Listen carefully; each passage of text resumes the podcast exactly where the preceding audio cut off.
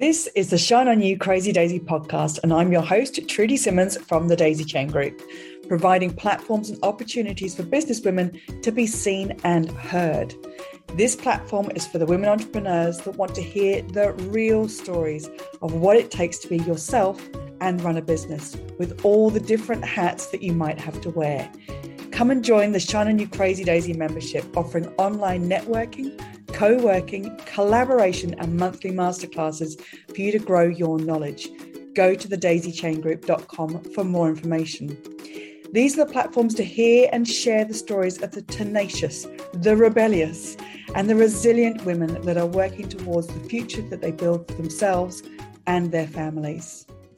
Hello and welcome to the Shine On You Crazy Daisy podcast. I am thrilled and excited to introduce you to Lisa Suter from Horizon Gymnastics. Lisa, thank you so much for being involved in the You Crazy Daisy book, volume four, and for doing the podcast. Tell us about your business. Oh, thank you, Judy. I'm so excited to be here. This is just amazing. um, hi, everyone. My name is Lisa Suter, and I own Horizon Gymnastics. We run team gym, rhythmic gymnastics, and recreational classes out of secondary schools and leisure centres here in Southampton. Um, I'm also a high performance team gym coach and a team gym brevet judge. Wow, honestly, um, your expertise is known the world over. who you are. Um, but doing gymnastics from an early age, what did it teach you about yourself? Yeah, so many lessons. I mean, I was one of those really annoying children that was always upside down, always bending themselves in half. and uh, my mum used to have to get down off of there because I'd always be climbing on a wall or I'd be doing cartwheels throughout the night. So yeah, um, I, it was just the best thing I could have possibly done as a youngster going it. But I think one of the most important things it taught me at a young age was body awareness, but body awareness in a really positive way that um, all your muscles have a job to do in your body. And mm. that by then conditioning those muscles and stretching those muscles, it made my gymnastics easier. Yes. so it just then fueled me wanting to do more and more upside down things. so it was that body awareness learning that and then um, as a very young child i was really really shy. Mm. and it taught me confidence and that confidence grows slowly over time. So like you get into the class and you're demonstrating in front of maybe your teammates and then slowly it's in front of the class. And then before you know it you're doing a performance in front of a few parents and then yeah, at the end, you're like performing in front of hundreds of people. And I'm not saying it's not nerve wracking because it is, but you've got the confidence to do it. Mm. So you just go on and you do it. One of the things you said in the chapter, which really um, struck me, is that gymnastics gave you the freedom to dream. Yeah. I love that feeling when I read it. I, I, I could believe it. Yeah, absolutely. It really did. It, it enables you to think up different ways of exploring your body to music with people and tell a story. Mm. And it was just, yeah, I could dream so much with the kids that I was coaching, uh, with my teammates as well. So, yeah, and I've done it for so many years. but that's what you now give to the the kids that come along to you is that freedom to dream. What an incredible opportunity yeah so many children come to us and they go oh i want to learn how to do a round off flick or i want to learn how to do a somersault. And they're dreaming about doing those skills already when they come to us. So it's about then yeah well we're going to show you how to do that and you're going to do it confidently. And then we you know they're good enough they get to go off and they do competition so yeah. Amazing this incredibly busy life that you've created for yourself with this, with this big business of, of Horizon Gymnastics, and then you decide to go and open a preschool on top of that. Why? Mad. no other word for it. Um, truly, I have one of those really annoying brains that has to fix things. Mm-hmm. so if it's broken, I've got to try and fix it. And I'm one of those annoying people that if there's a Chinese wooden puzzle on the side, I can't walk past it without picking it up and fiddling. I've got to break it and then refix it. so, and keep going back to it. So um, around about sort of 2010 onwards, I was I started off as secretary and then ended up being chair of the charity preschool where my son went to mm. preschool. And um, it was around about that time, loads of government changes were going on. Like they were starting to talk about introducing the EYFS that came out in 2012. They were talking about quality indicators for funding. So you needed to make sure that your staff had really high quality, that you had flexibility with your opening hours for parents, that you, um, Ofsted were changing the rules on how they were governing the early years sector. And there was so much all coming into play around the same time. And the preschool that my son was at was wasn't going to be able to meet it. And as parents and trustees of the charity, they just didn't want the responsibility. And so unfortunately they voted on dissolution and the whole preschool ended. And I was like, oh my God, he needs to have a preschool. I've got to fix it. so that's what I did. I fixed it. Wowzers. Yeah.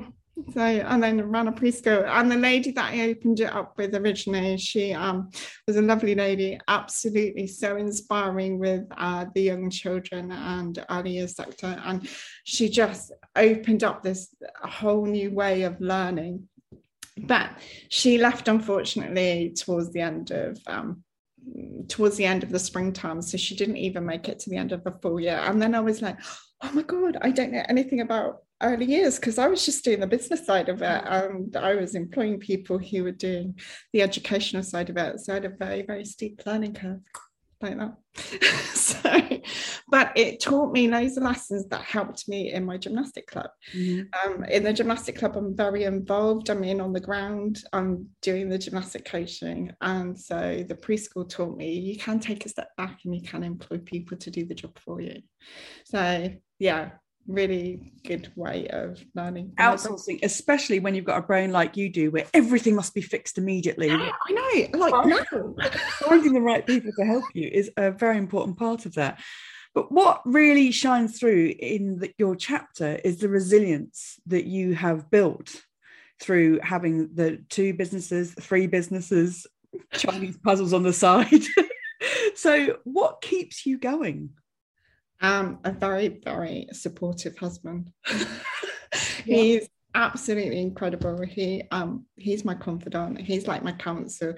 He's absolutely honest with me. He tells me straight. no beating around the bushes. so um he's just amazing. So I think it's is a combination of, of my husband, it's a combination of having good family members around you who can support you. Um, and also I'm just really stubborn. Not a bad thing in business, I don't think. Um, if I get knocked down, I, I wallow in it for a little while and then I'm like, right, that's enough now. And I pick myself back up and it's like, right, I've got to carry on now. I've got to keep going. So and a lot of that is behind that fix it mentality of like you don't have time to be down or to let things get in your way because you've got things to fix out there and yeah, that's it loads yeah. of things to fix. I've got yes, my world is my oyster. um, who's your favourite uh, female entrepreneur? Do you know? I that's a really hard one to answer. Um, oh, it's got to be you, Trudy. yeah, no, it's got to be you. uh, there's there's so many um, amazing women out there. I think it's um, yeah, no, it's a hard one for me to answer. So. Um, what's one business lesson that you would want every entrepreneur to know? Oh, don't ever give up. Don't ever give up. It doesn't matter what, uh, it doesn't matter how hard you've been hit, how hard you feel like you're at the bottom or that you're down and out, that you want to give up. Just don't, because your determination, the the amount of learning that you need to learn when you're in that situation. It's just going to help you grow as a person and it's going to pick you up and then you'll be moving forward from it. don't know what's on the other side of that giving up do you? And sometimes it's not so much not giving up as it is reassessing what you want the outcome to be. Mm. and I, I, think that that's such an important lesson for any entrepreneur to know is that, that the, there's something on the other side of all this. It's just getting through that. and you don't often know uh, where you're going. And it's only like doing this exercise and writing this chapter for your book, Judy, that I've been able to look back and go, oh my goodness, everything's been a stepping stone. Mm-hmm. And I can see it really clearly when you reflect back, because we do reflection all the time in the gym, like of the lesson of the year, etc. But to be able to look back 21 years with gymnastics at Horizon and, and further and to go, oh my goodness, everything's a stepping stone that, that brought you to this point. So, and all the learning lessons in between. So, yeah, oh, there we go. I love it. What's your favorite piece of business software? Um, my favorite piece of business software for the gym is a piece of software called Class Manager. Mm-hmm. Now, Class Manager is um, basically it takes all of my customers all of my client details it shoves them into a database. We can email out from it. We can create invoices out from it. It does it automatically as well. Um, so it's really really handy piece of software and i can allocate different coaches to different parts of the software platform as well the database so they can log in and see what classes that they're they're on but they can also check parenting details or contact details if they need to and they've got the right level of clearance so but it helps me massively to um like manage it all because we are approaching we're still really small in the gymnastic world but you know we're approaching 200 members now so you know it's still it's still a lot to manage. I know um, there are so many different pieces of software out there, but for us, Class Manager was really easy to use. yeah. so. And honestly, this is why I asked this question because so many people out there will be thinking, I wish I knew the piece of software that could uh, allocate coaches to a particular thing or be able to manage the invoicing and the emailing out. And putting this in front of people just means they get options. And this yeah. works for you. Brilliant. Yeah, we we um, looked at four different pieces of software before we settled on this one, and we were with another one for a good chunk of time before we just went, "You can't use this anymore." Mm. But Class Manager is really easy to use. Perfect. Lisa, this has been an absolute pleasure. I oh, got something else I want to say yes. before you do that. Really, really important for all you lovely business women entrepreneurs out there. Don't ever underestimate the importance of and the impact of menopause. Don't ever underestimate it. Crikey. When you are a businesswoman and you have loads of stress and you're under the firing line and people are chucking stuff at you left, right, and centre, and you know you're not feeling right and you know something's not quite right, mm. you think, oh, okay, something's not quite right. It must just be stress. It must just be this. I've got to take some time out for me. And you beat yourself up, but actually, it could be a medical reason. It could be that wow. your estrogen levels are dropping, and it could be a that's what's going on. Cliffhanger. Crikey. Just don't underestimate the importance of menopause. Oh, absolutely. Um, Do yeah. that. There, there, I think that this year is going to be a year where menopause talk gets out there a lot more. So I appreciate you saying that because it is, you just don't know how it's going to hit you. So no, that's no, no idea. And it's important. It's going to hit you, all of you at some point. Thanks, Lisa. Thanks for coming. no, that's absolutely amazing. What, what an incredible chapter to read and to see the resilience that goes through it all and what you have built and your expertise that comes through it all and in in the way that you want these kids to be able to have that sense of freedom and what they build. Thank you so much for being involved. Oh, you're so welcome, Julie. It's absolute pleasure being here and good luck with book four. I can't wait. Yay! Thank you for listening. If you like what you've heard, please leave a review and come back for more inspiration. If you're a businesswoman looking for that community that will support you and lift you up, come and join the Shine On You Crazy Daisy membership, offering online networking, co working, collaboration, and monthly masterclasses to grow your knowledge. Go to thedaisychaingroup.com for more information.